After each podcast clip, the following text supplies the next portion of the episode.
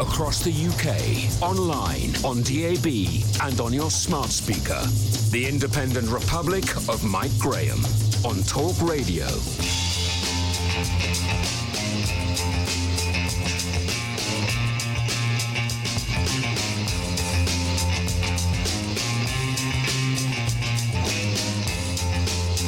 Good morning and welcome to the Independent Republic of Mike Graham right here on Talk Radio. The people have spoken, ladies and gentlemen. Sick of the narrative, tired of the broken promises, fed up with the goalposts constantly being moved, and irritated by the ever changing policies of this government lockdown. We decided to ask Talk Radio listeners what they thought. After all, we are the home of common sense, the place where freedom of speech is not only promoted but is positively encouraged. Yesterday, we were thrown a challenge by independent travel editor Simon Calder. He said he bet that if we asked the audience what they wanted from Boris Johnson, they would say tighter border controls, not less border controls, and a better lockdown. I disagreed, and guess what? You didn't let me down. We are constantly told by government ministers and the media that we all want a tighter lockdown. YouGov poll after poll reports that 70% of people in Britain want more restrictions on their lives and their liberties. Well, not here at Talk Radio, because here are the results. With just half an hour left to go in a 24 hour Twitter poll, I can declare the results because they're not very likely to change anytime soon. The message is loud and clear. You want the government to end the shutdown and let us live our lives. That's right. Almost one year on from the first restrictions being imposed because of a virus from China after three national lockdowns, a fire break, tiers one, two, three, four, and five. Was there a six? I can't remember. A months of frustration.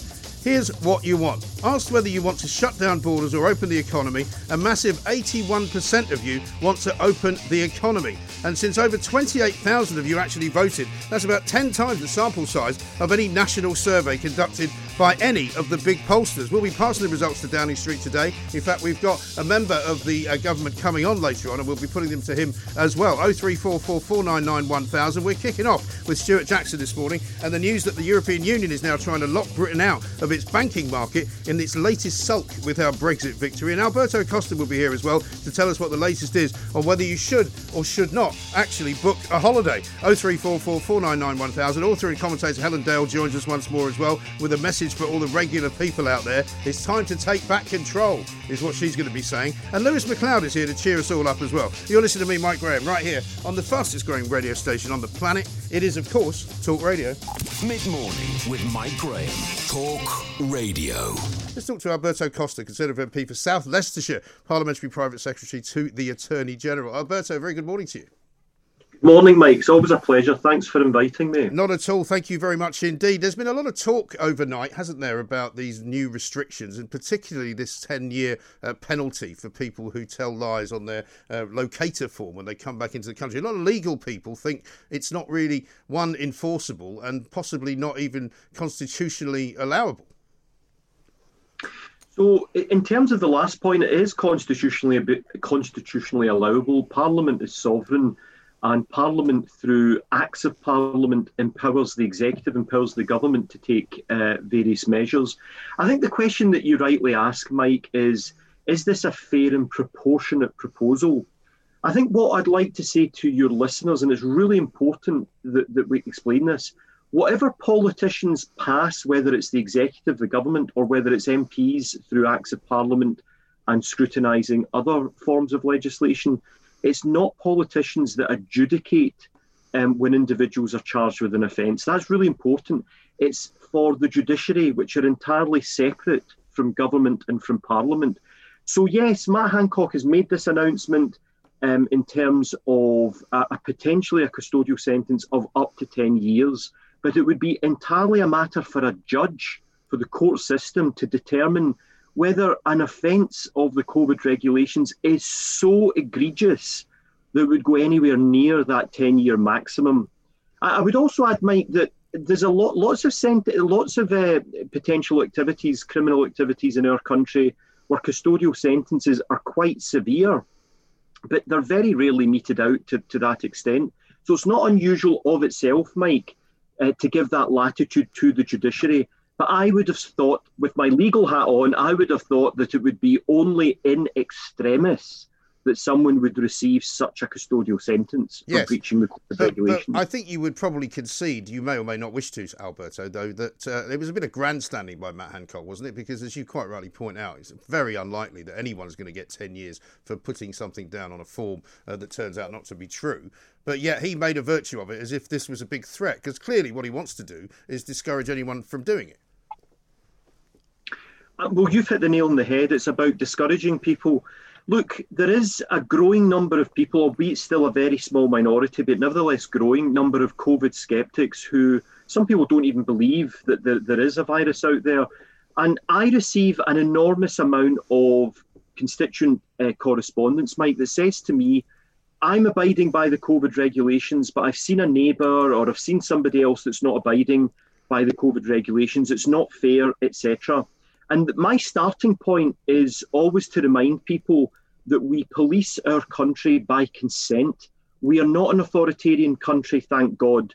We have a system in our country where the police police by consent, and long may that remain. And so the regulations that were first brought in in the first lockdown back in March of last year, and subsequent regulations that have been passed, increasing the fines, increasing the strictness of the lockdown is really all about reminding people that ultimately they have to abide by these rules and regulations. Uh, why, and why is that the case, uh, Mike? It's, it's, it's very simply this if you're an asymptomatic carrier of the virus, you're fit and healthy and you don't think you've got the virus and you're out there and you're breaching the COVID regulations, you're not wearing a mask indoors, and you transmit that virus to someone else, well, that person that receives the virus through no fault of their own may end up becoming very seriously ill and in some cases tragically die. So it is incumbent upon politicians, and I'm sure you'll understand this. My first job is to protect people. This is a once in a century crisis. We're getting our way through it. We've got vaccines. There has to be light at the end of yes. the tunnel. And yes. I agree, we, are awaiting the Prime Minister's uh, um, plan to get us out of this really draconian situation. And so I will be awaiting, like everybody else, for the Prime Minister's announcement in a matter of days. Yes, that's fine, Alberto, and I think your uh, aims are, are, are, very admirable. However, your job is also to protect the livelihoods and the lives of all people in this country, not just the very small proportion of them who will end up dying from coronavirus, because that, in the end, is the decision that you guys have to make the proportionality of what you are doing and the damage that is being caused by the collateral uh, damage around the coronavirus restrictions. And as you've heard from me this morning, you know, an awful lot of people voted in our poll, many, many more times, uh, uh, 10 times more people than ever vote in any YouGov poll, and 81% of them want to see the economy opened back up again. And I think the problem is, is that we've had this now for such a long time that many people are at breaking point, Alberto. Well, look, I think um, having polls like this are very useful. They certainly help inform me and other decision makers um, and I want to see, I'm part of that 81%. I want to see the economy reopened as quickly as possible. We hmm. clearly can't continue, Mike, like this indefinitely. There are some sectors of our economy that are on their knees, the hospitality yep. industry, for example. But on the other hand, there are some areas of the economy that have been doing extremely well. I, I think of online shopping. Most of us have been doing a lot of online shopping, perhaps more than we would typically do. But that doesn't offset the damage that's been done to the economy no. at all. Uh, and it's imperative that we, we reopen the economy. The question is the number of people that have died. I mean, we're, we're, we're talking about tens of thousands of people that have lost their life directly as a result of COVID, not um, that they've been tested for COVID and they've died for some other reason. They've died directly as a result of COVID. Now, Mike, I would say this to you and your, your listeners if there was a terrorist attack and 30 people died, tragically lost their life, you would rightly expect politicians to take action. In this case, we've had tens yeah, of but what you wouldn't do, yeah, but hang on, what you wouldn't do in that situation is close down London because somebody attacked a Borough Market, right? Which is effectively what you've well, done here. I, I was in London. I was in London in 2005 when we did have the terrorist attack. My mobile phone didn't work. That was cl- shut down the reception. There was, you know, we were, were asked to leave parts of London. Actually, some draconian measures can be taken depending on the nature of the circumstances. But look, I don't want to compare apples with oranges. I totally agree. We need to get our economy reopened. And the challenge that the Prime Minister has got is to do that as quickly as possible, as safely as possible, without the, us having yet another spike and this endless roller coaster of up and down So I agree with the 81%. I want to see the economy reopened as quickly as possible, and I look forward to the Prime Minister coming forward with his Yes, me too. And I think a lot of parents are particularly keen to find out when their children can go back to school because I do worry very much about our young people, particularly teenagers, the youngsters, the ones at primary school, perhaps not so much, but teenagers in particular. I mean, my own 16 year old son was out well, last weekend sledging with his mates, first time he'd seen them this year, right? And you should have seen how happy he was because he was able to actually have some social interaction with someone. Mike, Apart if you cut me, your ear, if, if you cup your ear, you just might hear my uh, eight-year-old son in the background. So in between I these interviews, I hope, he's, I hope he's heckling you. of course he is. He wants to be on your show at some point. No problem. So. but look, I, am I'm, I'm the father of two young children. I've got a secondary school aged child and a primary uh, school aged child. Both go to state schools. Uh, and, you know, my wife and I are trying our very best, as all parents are throughout the country, we're both trying to work, trying to do our job, uh, and at the same time ensure that our children uh, get as much of an education as possible. These are really difficult times. And that's why I think it's not just about reopening the economy, it's getting our kids back to school as quickly as possible. And I hope that we will get the kids back to school uh, from the 8th of March when the Prime Minister has hinted that that might be the date that we start to reopen schools. Yes, so course. yes, I agree with with your listeners. We want to get things moving quickly, but I would I end with this point about this this situation, and, uh, and it's this: let's look at the success story. We had a vaccine that was approved a matter of weeks ago. People seem to forget this. It was only mid-December, mm. a matter of weeks ago, and we've already vaccinated over 10 million people. I mean, this is this is just incredible. This is a mammoth task that we've all done together. Yeah. And we should yeah. all be be quite um, well, maybe not pleased, but we should certainly be satisfied that when it comes to it, the British people can work together and get things done. Oh, I don't think there's any doubt. I mean, even Angela Rayner can't pick holes in the vaccination policy. I mean, Nicola Sturgeon, different uh, matter. Before you go, I must ask you about what's going on uh, up in Holyrood and the Scottish Parliament because on Monday, Peter Murrell, uh, Nicola Sturgeon's husband, the First Minister of Scotland, uh, was was accused of basically committing a criminal act. Now you're uh, in uh, private secretary to the Attorney General. He was accused of committing a criminal act by making a false statement. And nothing seems to have happened about that. I mean, I find that quite extraordinary. Alex Salmond has refused to go before the committee because the committee won't let him talk about the things he wants to talk about. I mean, it seems like some kind of cabal wrapped inside an enigma. I couldn't agree more with you, Mike. There's certainly something that's uh, very smelly in this whole affair. And uh, the quicker that the Scottish Parliament's inquiry can get to the bottom and shine light uh, as a disinfectant mm. um, on the actions or omissions of all the protagonists involved, the better it will be. And let's not forget, there's two groups of people that are suffering. Group number one are the people that alleged, and we have to be careful because Alex Salmond was acquitted of the charges with people that alleged that he'd committed some wrongdoing. But secondly, there's also the wider people of Scotland, and for that matter, the whole of the UK, that have to watch this sorry saga of a separatist government at war with itself. And at the end of the day, not providing the people of Scotland with the services that they're entitled to. Look at the vaccine rollout. Why has it not been as successful in Scotland? The Scottish Secretary of State only a week ago wrote to Nicola Sturgeon offering further UK assistance to help in the vaccine delivery in Scotland. This is the problem that we've got with the separatists in government in Edinburgh. They do not want to focus on the principal job, which is ensuring that they provide the best public services to the people of Scotland through the money that's supplied at UK government level. In other words, all of us as British society contributed this. And the sorry shenanigans between Sturgeon and Salmond, the quicker that these characters are out of office, the better for all of us who love Britain. Absolutely. Alberto, thank you very much indeed. Alberto Costa, uh, Conservative MP for South Leicestershire, Parliamentary Private Secretary to the Attorney General, conceding there pretty much that the 10 years uh, which is going to be handed down uh, supposedly as a prison sentence to anyone who tells lies on their uh, locator form uh, is never going to happen.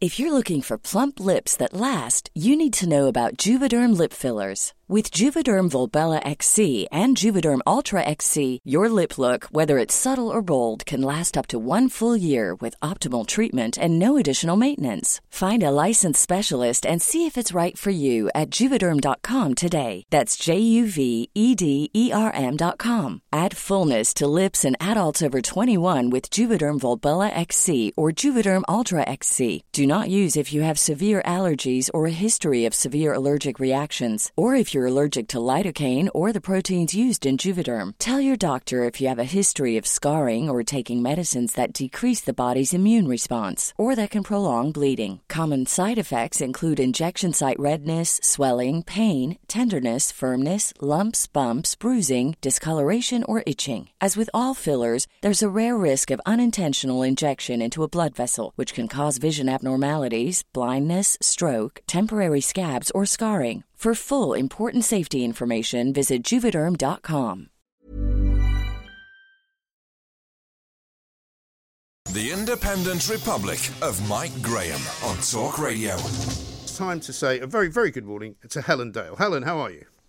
Good morning, Mike. How are you? Yeah, very well indeed. Very excited by the uh, results of our poll that we put out yesterday, which uh, which showed, I mean, not terribly surprisingly, I suppose you might say, but 28,000 people plus is a big number for a Twitter poll. And if that was a YouGov poll, people would be singing it from the rooftops, right? But we're apparently in an echo chamber, so it doesn't matter, doesn't count. But actually, I think it does count because it shows you there's a great number of people. 81% of people do not want more restrictions on our borders. They actually want the economy to be opened up.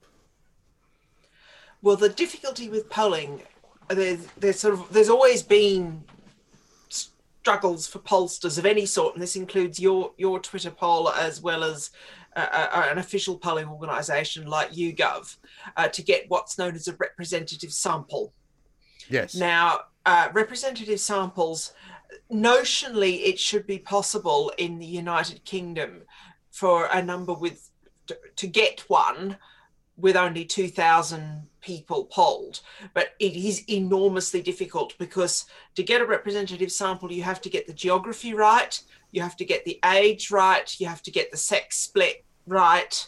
Uh, uh, as uh, as well, mm. and that that's very very hard to do.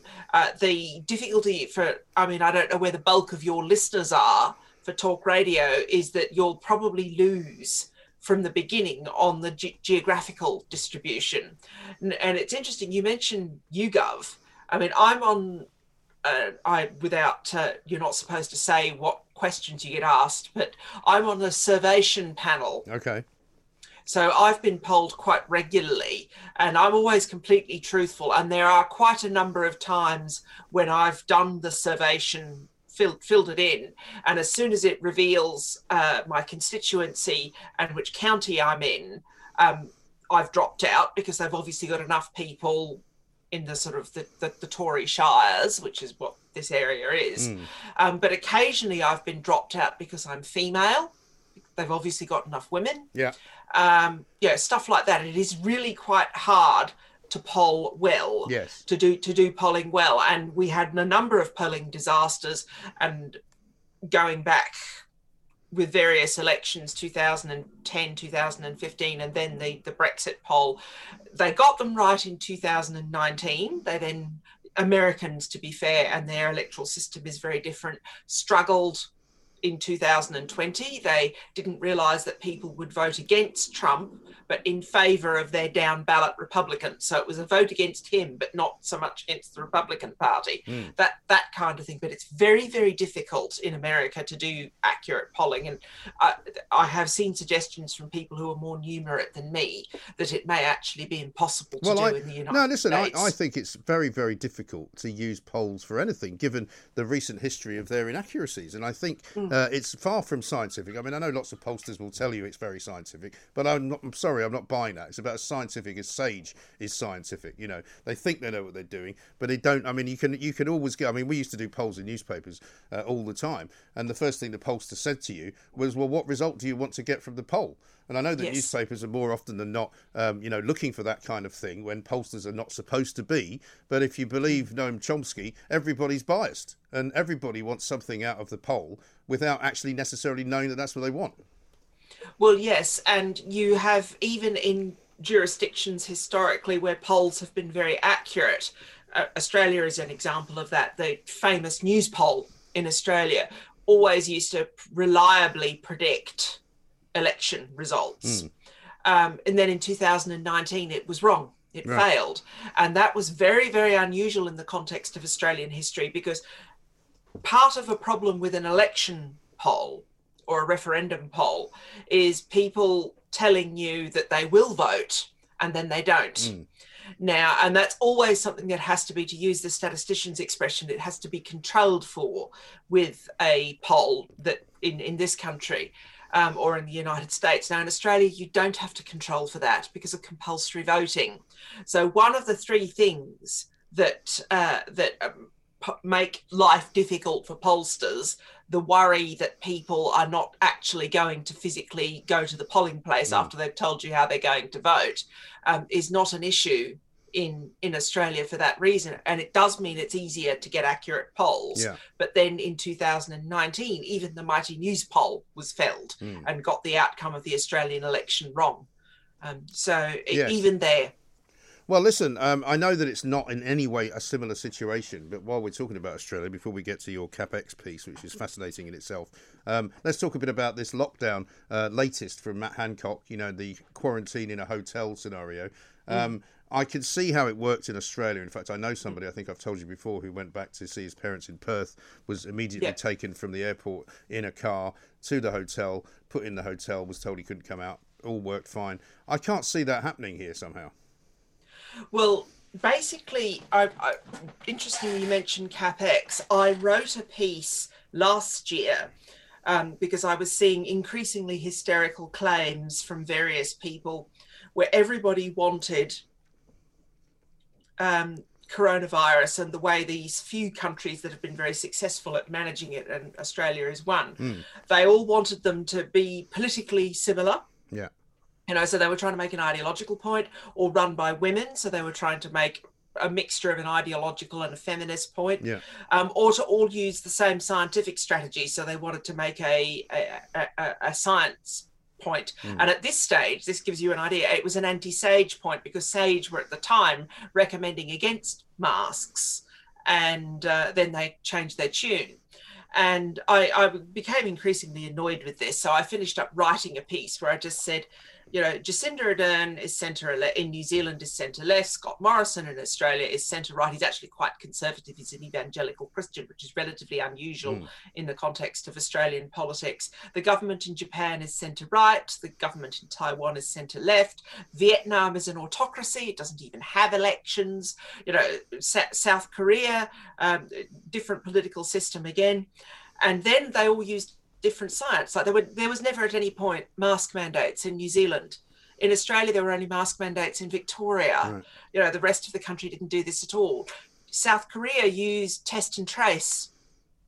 However, we now know that the test and trace software that South Korea used is not something we can reproduce in the United Kingdom or in the EU because we've got anti-privacy le- we've got privacy mm. rights legislation that they don't have in South Korea.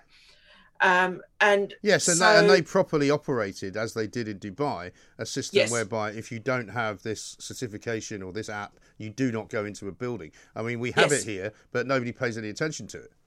No, and the the what Australia and New Zealand did, also against the advice of at the time of the World Health Organization. Um, Australia is not a terribly rules oriented player when it comes to international law. I've talked about this mm. before, um, and to international organisations, it will just ignore them when it suits it. Yeah. About the only time it really plays the international law and global rules based order game is when it comes to trade. Uh, it does that very well, and that's a good thing to be emulated. But when it comes to immigration, to refugees, to border control, Australia will do what it wants to do, mm. and it will tend to drag New Zealand along with it because New Zealand is just a sm- much smaller country. And there's this big country in front of it, stuck in front of it in the form of Australia. So when the World Health Organization was recommending against um, quarantines, Australia ignored them. And there is fairly substantial evidence going right back to classical antiquity, and this is what Nassim Taleb wrote about, is that far more effective than any of the other things that you do to deal with a pandemic is just shut the borders. Mm and I mean, quarantine is from quaranta, uh, Italian for 40, because that's how going right back to classical antiquity, going back to Roman times, that's how they used to, how long they used to make the ships weigh anchor in harbour before they could come on onto shore to to deal with if there were there was plague on the ship. Mm. Um, so, but Australia has done its thing that it does very well in order to control COVID, and that's shut the borders. Yes. Now, Yeah. whether the UK has the state capacity to do the same thing, you're quite right to doubt Yes. because I mean it's it's struggled already with just the little diggies coming across from France. Well, I mean, Never I was making other this, things. Well, I was making this point earlier, and you're uh, legally uh, uh, you're, you're a good person to ask this question to. I put it um, to Stuart Jackson this morning. You know, if Matt Hancock is enabled to make an immediate kind of ruling which uh, invents a new crime for which you can go to prison for 10 years, according to him, although we know that's probably legally dodgy. You know, how can they then turn around and say, well, of course, we can't stop these people coming from France because of the EU or because of human rights or because of all sorts of other reasons, any excuse to use, when basically they've just said that they can criminalise ordinary working people of this country who have come back from holiday. So why on earth well, yes, they do the I have thing? read a lot of. I have read comments from a number of lawyers suggesting that this is all Bluster. alarming and not possible Right. because of the absence of parliamentary scrutiny. I mean, it's the usual thing of, of I mean, people. I, I recognise that people dislike lawyers. They think we're roadblocks. They think we get in the way, and so on and so forth. But at the moment, That's until you only- need one, though, isn't it? until you need one exactly at the moment the only successful opposition to the more draconian aspects of the lockdown and things like ridiculous fines being handed out to university students you may recall you know 10,000 pound fines and things like that. Hmm. You know I, I mean I, people like Adam Wagner and Francis Hoar and there are others, but they're the two most high profile ones because they've been all over the media talking about it. Um, they're the they're the ones protecting your civil liberties at the moment. And I mean, I have been quite alarmed by people, who, a number of people who are notionally on my side of the political aisle, as in they are within the classical liberal tradition of conservatism. Um, they, I mean, some of them call themselves neoliberals now, and I'm, I'm really not quite sold on that because that was the rotten name that lefties gave to, hmm. to people who were classical liberals in the Tory party. But there does seem to be a division now between c- traditional classical liberals like me who focus on civil liberties and this sort of newer ne- neoliberal group who are really quite authoritarian and have not sort of learnt the lesson uh, that they should have learnt that comes within their political tradition, you know, the Milton Friedman or F.A. Hayek lesson, which is there is nothing so permanent as temporary government overreach. And Yes. I've just paraphrased that. Well, I mean, He- this is what it was Peter in the context of income tax. Yeah, But well, Peter Hitchens was saying that this week that all you've got to do is look at Downing Street, where they erected those big iron gates uh, in order to stop a potential truck bomb coming in to kill Margaret Thatcher at some point or other, um, and they've never been taken down. Now, No. you know, you might say, well, that's quite sensible. They're not taken down because there are still terror threats out there. But it's a good example, I think, of something that was done for a specific purpose, and then it wasn't taken away. No, uh, and this is more broadly. I mean, people have now, we've had lots of complaints, for example, about the difficulty with the police using the hate crimes operational guidance, which originally was developed on the back of the Macpherson report, Yeah. uh, to, to report, you know, to arrest people for, for improper comments about whether it's the transgender issue, whether it's about Captain Tom, that's the latest one, you know, whatever, you know, it's sort of, you're nicking someone for something that they said in a tweet. Yes, which is a bit troublesome. Good too, luck think, with uh, getting the police to pay attention if you call them up and say that your bicycle's been stolen or your house oh, has been burgled. I know, the, the, or phone or whatever it is. I mean, I'm going back. I'm one of these people who cycles everywhere, so I mean, I would I would be very annoyed if my bike got pinched and then the police didn't pay any attention to Well- me when I reported Well, I hope it. it doesn't get pinched because that's exactly what will happen. But let's, before we run out of time, get to what we were supposed to talk about, which was, of course, this book, Head, Hand, Heart The Struggle for Dignity and Status of the 21st Century. Uh, tell us about that. Well, David Goodhart is an interesting figure because he actually founded Prospect magazine, which is the left wing version of Standpoint, basically. Mm. So you've seen me talk about pieces I've written for Standpoint uh, uh, over the last year or so. Well, he founded Prospect, which is the the the, the, the high quality, glossy lefty version. Mm but he's from a very distinctive Labour tradition that you could probably or part, parts of his ideas that you could probably describe as blue Labour, kind yeah. of Maurice Glasman, Paul Embery, that that kind of thing. Not completely. There are certain areas where he's more economically closer to the Conservatives than he is to the socialist tradition that someone like, say, Embery might uphold. Right. But his argument in Head, Hand, Heart is basically a one sentence summary is that smart people of a very particular and narrowly defined type have become too powerful. Yes, I agree. You know, so he so he's not criticizing smart people full stop. There are lots of smart people in a population um, who do all sorts of different things and all sorts of different jobs. So he's not lining up everybody who's who's clever. Mm. I it's suspect what, what he's talking about the people that I refer to as those people who think they're smarter than everybody else that covers a lot of it. Mm. But basically, what he's talking about is that he describes them as a cognitive elite, people who, for want of a better word, um, although my social class isn't quite right, but um, people like me, you know, who who went to Oxford or Cambridge and then have just basically never had a difficult day in their lives as uh, to a large degree as, as a result of it mm. but also what he's talking about is that used to be a relatively small number of people who were of that type, and people didn't accept that everybody in Parliament, for example, or everybody who edited a newspaper had to be a Russell Group mm. graduate or an ancient Scottish graduate. Um, they didn't used to do that. There was always room for people who came up via the trade union movement, via the skilled trades, and via both arms of the medical profession, yeah. not just not doctors, but nurses as well. And the way Goodhart describes it is yes, there was a ladder up from the universities to do well, but there was lots of other little ladders that existed for people who came from non-traditional yes. backgrounds to get ahead. That's Those true. I mean, people la- people ask me this question all the time when I talk to them about the sort of the the media, uh, how it is today, and how it's become what it is today. And I think that's very much part of it. The, the, the trade of being a newspaper man or woman has more or less yes. disappeared, and it's graduates only. And they might not all be Russell Group graduates, but they're graduates nonetheless. And so it tends to mm. have become much more middle class as an occupation which obviously then influences the kind of journalism that they do. Well, yes, and Goodhart talks about this. He's he's uh, and it's why in my piece for CapX I started with uh, an American story uh, by an American senator. I'm not quite sure how you say his name. Um, he's from Nebraska mm. and hmm. he's a Republican. But obviously, if you if you click the link to his article at the Atlantic, he's one of the moderate Republicans.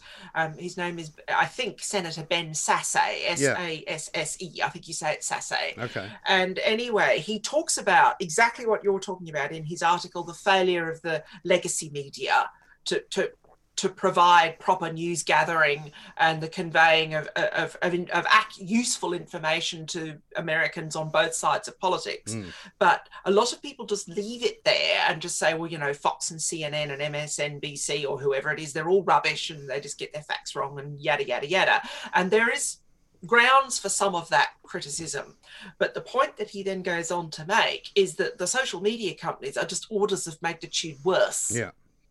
And he makes a similar point to the one that Douglas Murray has made in the Mail on Sunday a couple of weeks ago here, where Murray said all, all these social media companies are reinventing the wheel mm. and they're doing a terrible job of it. You know, all the things that traditional newspaper journalists and then later broadcast journalists had to think of for like 300 years and nearly 100 years, respectively. David Goodhart picks that argument up about the, the problem with the press. And he argues pretty persuasively in the sort of the first half of, of Head, Hand, Heart that um, that what has caused it is the narrowing of the recruitment of, of, of the, the press class, the media class, mm. from people who are only very clever, but only clever in a very narrow way. To use my old tutor Vernon Bogdanor's expression, clever in the exam passing classes sense. Yes. Not necessarily clever in other areas. Well, we You know, call it- this is why we call ourselves here the home of common sense because what they don't have is common sense. They have maybe a great deal of expertise in certain areas. I mean, Robert Peston, for example, is a great example. If you ask Robert Peston how to get from here to Manchester, uh, you'd be standing there all day waiting for the instructions to, to stop. You know, whereas uh, if you wanted him to write a book about the economic structure of Hungary, it'd probably be very good. You know, so it's it's a disconnect. And my view of journalism is it's supposed to be an interpretation of what is going on, which might be quite complicated, simplified, so that everybody can understand it. Yes, and also, the, I mean, there's been lots of talk recently, and the thing is, the evidence on point on this is actually quite equivocal that people need to see themselves represented in reflected back to them. Yes. in well, we hear this, well, we hear this argument all the time, don't we, from the from the BAME community that if they see yeah, th- more people who look who look like them being successful, then they will become in turn more successful. But we don't know, we don't hear that from from anyone who's an ordinary working class person saying, well, why can't we have more working class people reading the news?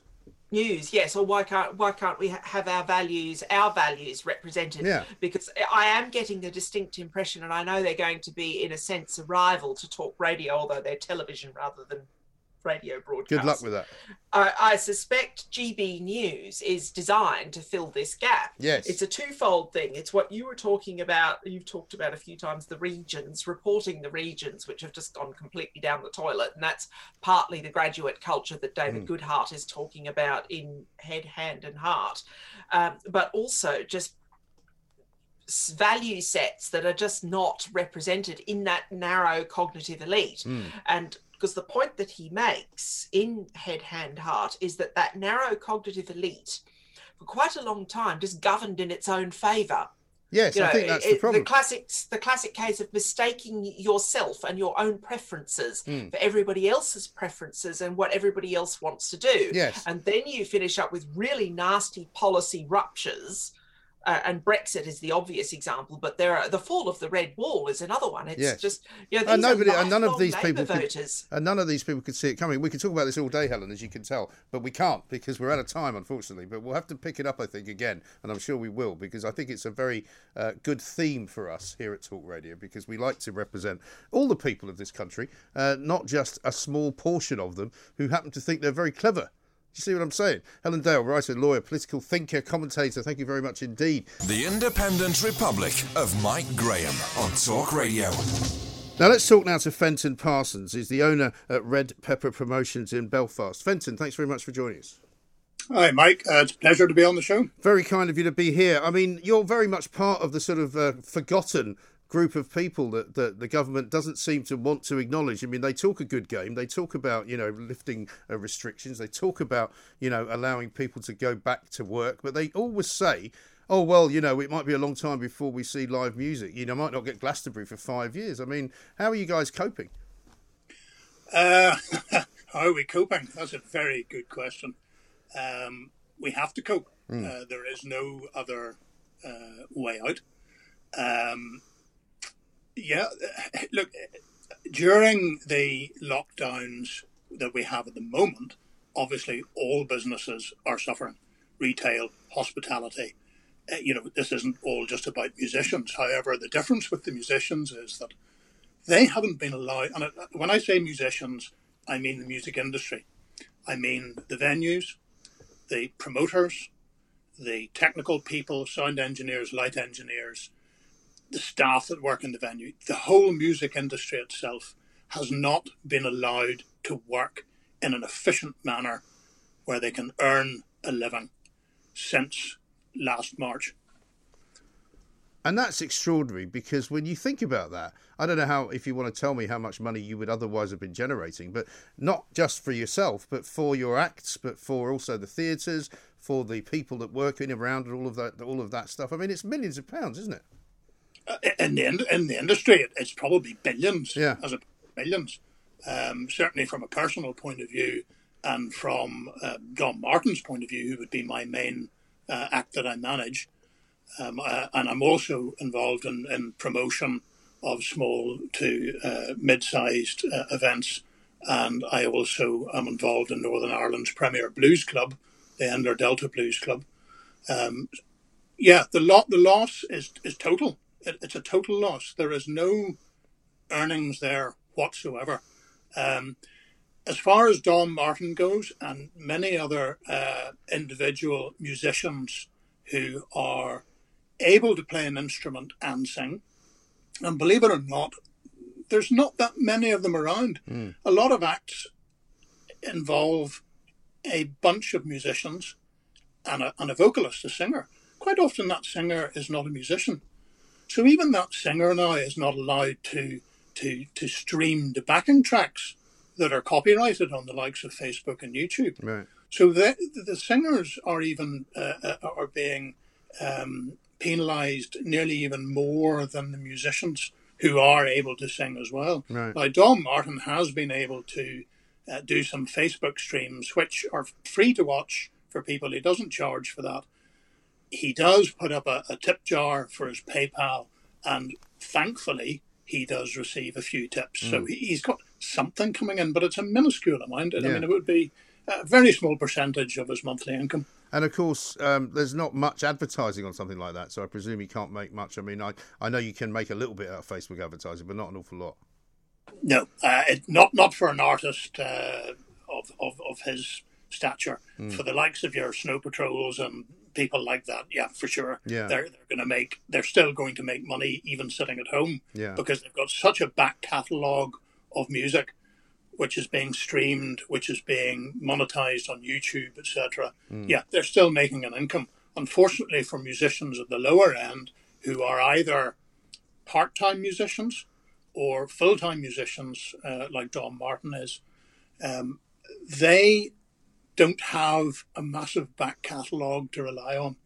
They're in the situation now where they need to earn money to make new music to be creative. Yes. And thankfully, the arts, thankfully, the Arts Council, certainly in Northern Ireland, and I know in, in Great Britain as well, they have run schemes uh, to, to help the artists.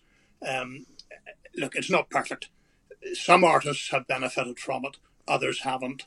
There are uh, other parts of the arts, apart from music, that maybe feel that they're being left out a little. So the mm. arts councils are are, are, are getting it getting it from from all directions. Yeah. But they are trying to to support the industry. Yes, I speak to um, um, a friend of mine, Donald McLeod, up in Scotland quite a bit. He's got some nightclubs and he's a music promoter as well. And he was slightly worried when the Arts Council money started to come through that a lot of it was being given to kind of what you might call kind of legacy theatres rather than um, nightclubs and, and music venues as such. Um, so is that kind of similar to what's happening in Northern Ireland then? Yeah, we we've had we have had several schemes from Arts Council Northern Ireland, and uh, thankfully, Dom was uh, a recipient of one grant, uh, sorry, two grants yeah. so far, one small one and one slightly better, which has been an enormous help for him being able to stream mm. and then make a few pounds that way. Uh, but there are ven- there are a lot of venues um, all over the country, not just in Northern Ireland, all over the UK. They're not going to come out of this they're not going to come out of this at all. And there, some some venues have been very fortunate because they have received support, uh, and that's great news for them, obviously. Mm. But it's a very small percentage, uh, and the problem with that is with venues disappearing, that grossly affects grassroots music in the UK. Mm. And grassroots music is where the stars of the future come from. I know there are some that come from doing Instagram videos in their bedroom these days, mm. and and you know social media numbers mean so much for an artist to progress these days. I don't agree with it, but that's the way the industry is. But for that grassroots level, there's a massive problem, and that's going to uh, be very obvious in the next five to ten years. Right. And what about your own business, Fenton? In terms of your, uh, I mean, I don't know if you have premises, you have to pay rent, um, you'll obviously have overheads. Your presumably um, not in a position to make any money at all. So, so what have you had? Oh, well, thankfully, I actually am semi-retired, so I have a pension coming in. So I, I'm I'm very fortunate. But my my promotions business isn't bringing in anything. It's just fracturing money constantly. Mm. You know, I've got a van to run. I, I do sound and light as well, so I've got all that technical equipment that is being paid for every month. Uh, you know, I, I, can't promote any. I can't promote any uh, uh, shows. I, uh, Dom Martin, uh, as his manager, he's not earning anything, so I'm not getting my management yeah. commission fee from that.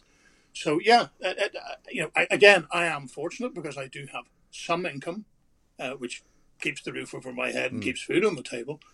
But the majority of people don't have that, right? And they are earning nothing absolutely zero. I don't know how they're how they're getting by. I, I find it astonishing, Fenton, to be honest. I mean, I can't believe how many people are somehow just surviving and and, and, and not just you know just despairing because. I know so many people. I mean, I was hearing a story today uh, from a friend of mine of somebody who's got to teach uh, homeschool his daughter, but he can't stop working. He drives a truck, so he takes his daughter with him in the truck with an iPad to try and get her to learn something through the course of the day from the school. I mean, it's un- unbelievable what people are having to, to, to do. And what what's it like in the Republic of Ireland, Fenton? I presume their lockdown is even worse, isn't it? Yeah, I, I mean, we obviously, being in the north, um, we're not obviously affected by the, the uh, Republic rules. We have our own. Uh, no, but I mean, you can't go and do anything there either. Is kind of what no. I mean. Oh no, no. Uh, in fact, I actually saw on the news last night that drivers who are crossing the border into the Republic are being stopped and fined. Really? Yeah. What by, so, by the know, Republic? Yeah, it, it's crazy. it's crazy, uh, and, and, you know they're being turned back. Um, so they, their rules in the Republic are actually stricter than in, in the North. Mm. That's extraordinary, isn't it? And I mean, um, Van Morrison's been quite vocal about this, hasn't he, over in, in your part of the world? He, he has. He's been. Much he's been very. He's been very vocal. Yeah. Been, is he not launching himself? Is he not launching a lawsuit or something at the Northern Irish government? He, he, is. Um, I'm not sure what stage that is at. Right. Uh, but he certainly he was very vocal a few months back, and uh, I, I think he annoyed a, he annoyed a few people, yeah. and then he went very quiet for right. a while. But now the lawsuit has been announced, so it'll be interesting to see where it goes. I, I, I don't think it'll it'll make much ground, but here if it makes him feel better, and if it if it hi, at least highlights the the, the, the music industry's plight, yes. then that's a good thing. Well, because of course, what people forget is, as I say, it's not just about you know, it's the same conversation about hospitality. You know, yes, of course, I'd love to go to the pub and have a pint, but it's not just about me going to the pub. It's about the business of pubs and the business of, of raising tax revenue for the for the exchequer and, and the amount of people who are employed in it. And the same goes for the theatre business, the, the, the music business. And you guys are like last on everybody's list in terms of the government. You know, they don't come to you until they've opened everything else up. No, well, that's true. And I mean, even when even when the pubs and the venues were allowed to open, um, certainly in Northern Ireland uh, last summer for a few months and whatever, there was no live music allowed. Right. Absolutely none. Um, and uh, the, the, scientists are coming out saying, "Oh yes, you know, singers are are uh, producing a lot of air carried virus. I mean, whatever. yeah, that's yeah. mad, isn't it? I mean, in Scotland, well, well they didn't yeah. they wouldn't even play when the pubs were open in Scotland, which was a long time ago. They weren't allowed to even play any recorded music in case people burst into song. Yeah, yeah, it's it's, it's ludicrous. I mean, the fact the fact that uh, they're saying that a, a live singer um, is going to be louder than anybody talking, that's absolute nonsense because a live singer has a microphone in yeah. front of them and their sound is amplified. Right. They are actually uh, being quieter right. in real terms than staff in the venue and people talking over a pint or a meal. Mm. So, you know, I, I just don't buy that, unfortunately, at all from no. the scientists. It's just nonsense. Well, it's more rubbish, isn't it? I mean, it's these are the same people that thought it was a good idea to put a 10 p.m. curfew on the pubs when they were open, thereby killing half their business uh, and making sure that everybody left the pub at the same time uh, and crowded out into the street. I mean, it's just madness. Yeah, yeah. I mean, it, it, it's it's crazy to think that people aren't going to drink as much if they close the pub earlier. Mm. All they're going to do is drink faster. Right. I mean, we, we know this. I mean, this is why this is why the, the licensing laws were changed so long ago, from the pubs having to close at eleven and kicked out by half eleven, mm. and especially in in in, in England, uh, you know, you, you were actually behind us in that respect. Yeah. You know, you you still had uh, closing time in the afternoon right. You know, you, you had a lunchtime opening period and then uh, then an evening period.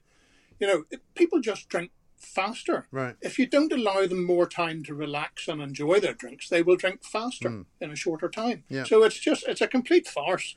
Of course it is. Uh, what about um, life in Northern Ireland, Fenton, at the moment? Because obviously we hear a lot from uh, uh, from various people about what it's like currently with this kind of you know strange situation where uh, many people in Northern Ireland have said they feel like strangers in their own land, slightly abandoned by the UK government over the Brexit deal. Yeah. Um, there's only one word to describe it at the moment, and that is shambles. I thought you were going to say something else there for a second. No, no, there may there may be children. I was ready with my finger on the button. there may be children watching. Yeah. Um, no, it, it's an absolute shambles. Um, obviously, Northern Ireland, as you know, is an incredibly complicated part of the UK. Yeah. Um, it's always been the, the backside of the UK. We've always been treated as that. Um, but it, it- look, it's, it, it's it's been what it has been, and we're trying to move forward. However, when the the whole UK Brexit vote happened, the UK voting as one, we then had Scotland and Northern Ireland saying, "Oh, but hang on a minute, we didn't have the majority vote for for leaving the EU." So basically, what has happened, what has happened to us in Northern Ireland as part of the UK, we are still in the EU customs union, and we have this imaginary border down the Irish Sea, hmm. which is grossly affecting business to business between Northern Ireland and the UK, or sorry, mainland UK, because you've got VAT problems. There are import duties being put on goods coming into Northern Ireland, which are coming from England, but were originally manufactured outside of the UK. In hmm. other words, in the EU or even outside of the EU. Hmm. So th- there's a massive, and I think it's over twenty-two pounds in value or something like that. So people buying goods from Amazon, which have originally maybe come from China or wherever, they're not from the first of April. It's likely they're going to have to be paying an import duty on anything over a certain amount. Right. It, it's madness, That is even though that's coming from the UK to another part of the UK. I know. I'm sure. I mean, I've spoken to Kate Hoey about this before. I'm sure that Boris can fix it, and he just needs to get on with it. Really. Listen, I'm sorry we're out of time, Fenton, but listen, point us in the direction of where we can find um, the music uh, of Dom Martin, if we, if anybody wants to find it. Yep, Dom Martin. Uh, his website is www.dommart.in, D-O-M-M-A-R-T dot I-N. Okay. You'll find his music on Spotify, and all his social media is at Music Dom Martin, and his YouTube is Dom Martin Official. Okay, brilliant stuff. Well, listen, uh, good luck with it all, Fenton. We'll probably come back and talk to you soon, uh, sooner rather than later, when uh, you know something happens that may give you some shaft of light, some hope that you might be able to do business again in the music business. Fenton Parsons, there, uh, owner of Red Pepper Promotions in Belfast, and uh, what a terrible situation it is for people in that business. Talk radio across the UK, online, on DAB, and on your smart speaker. The Independent Republic of Mike Graham on Talk Radio. If you enjoyed that, be sure to catch the whole show 10 to 1 Monday to Friday on Talk Radio via DAB online or via the Talk Radio app. And if you have an opinion on the stories we cover, we'd love to hear from you. Call us on 0344 499 1000 or tweet at Talk Radio during the show to have your say. Mid morning with Mike Graham. Talk Radio.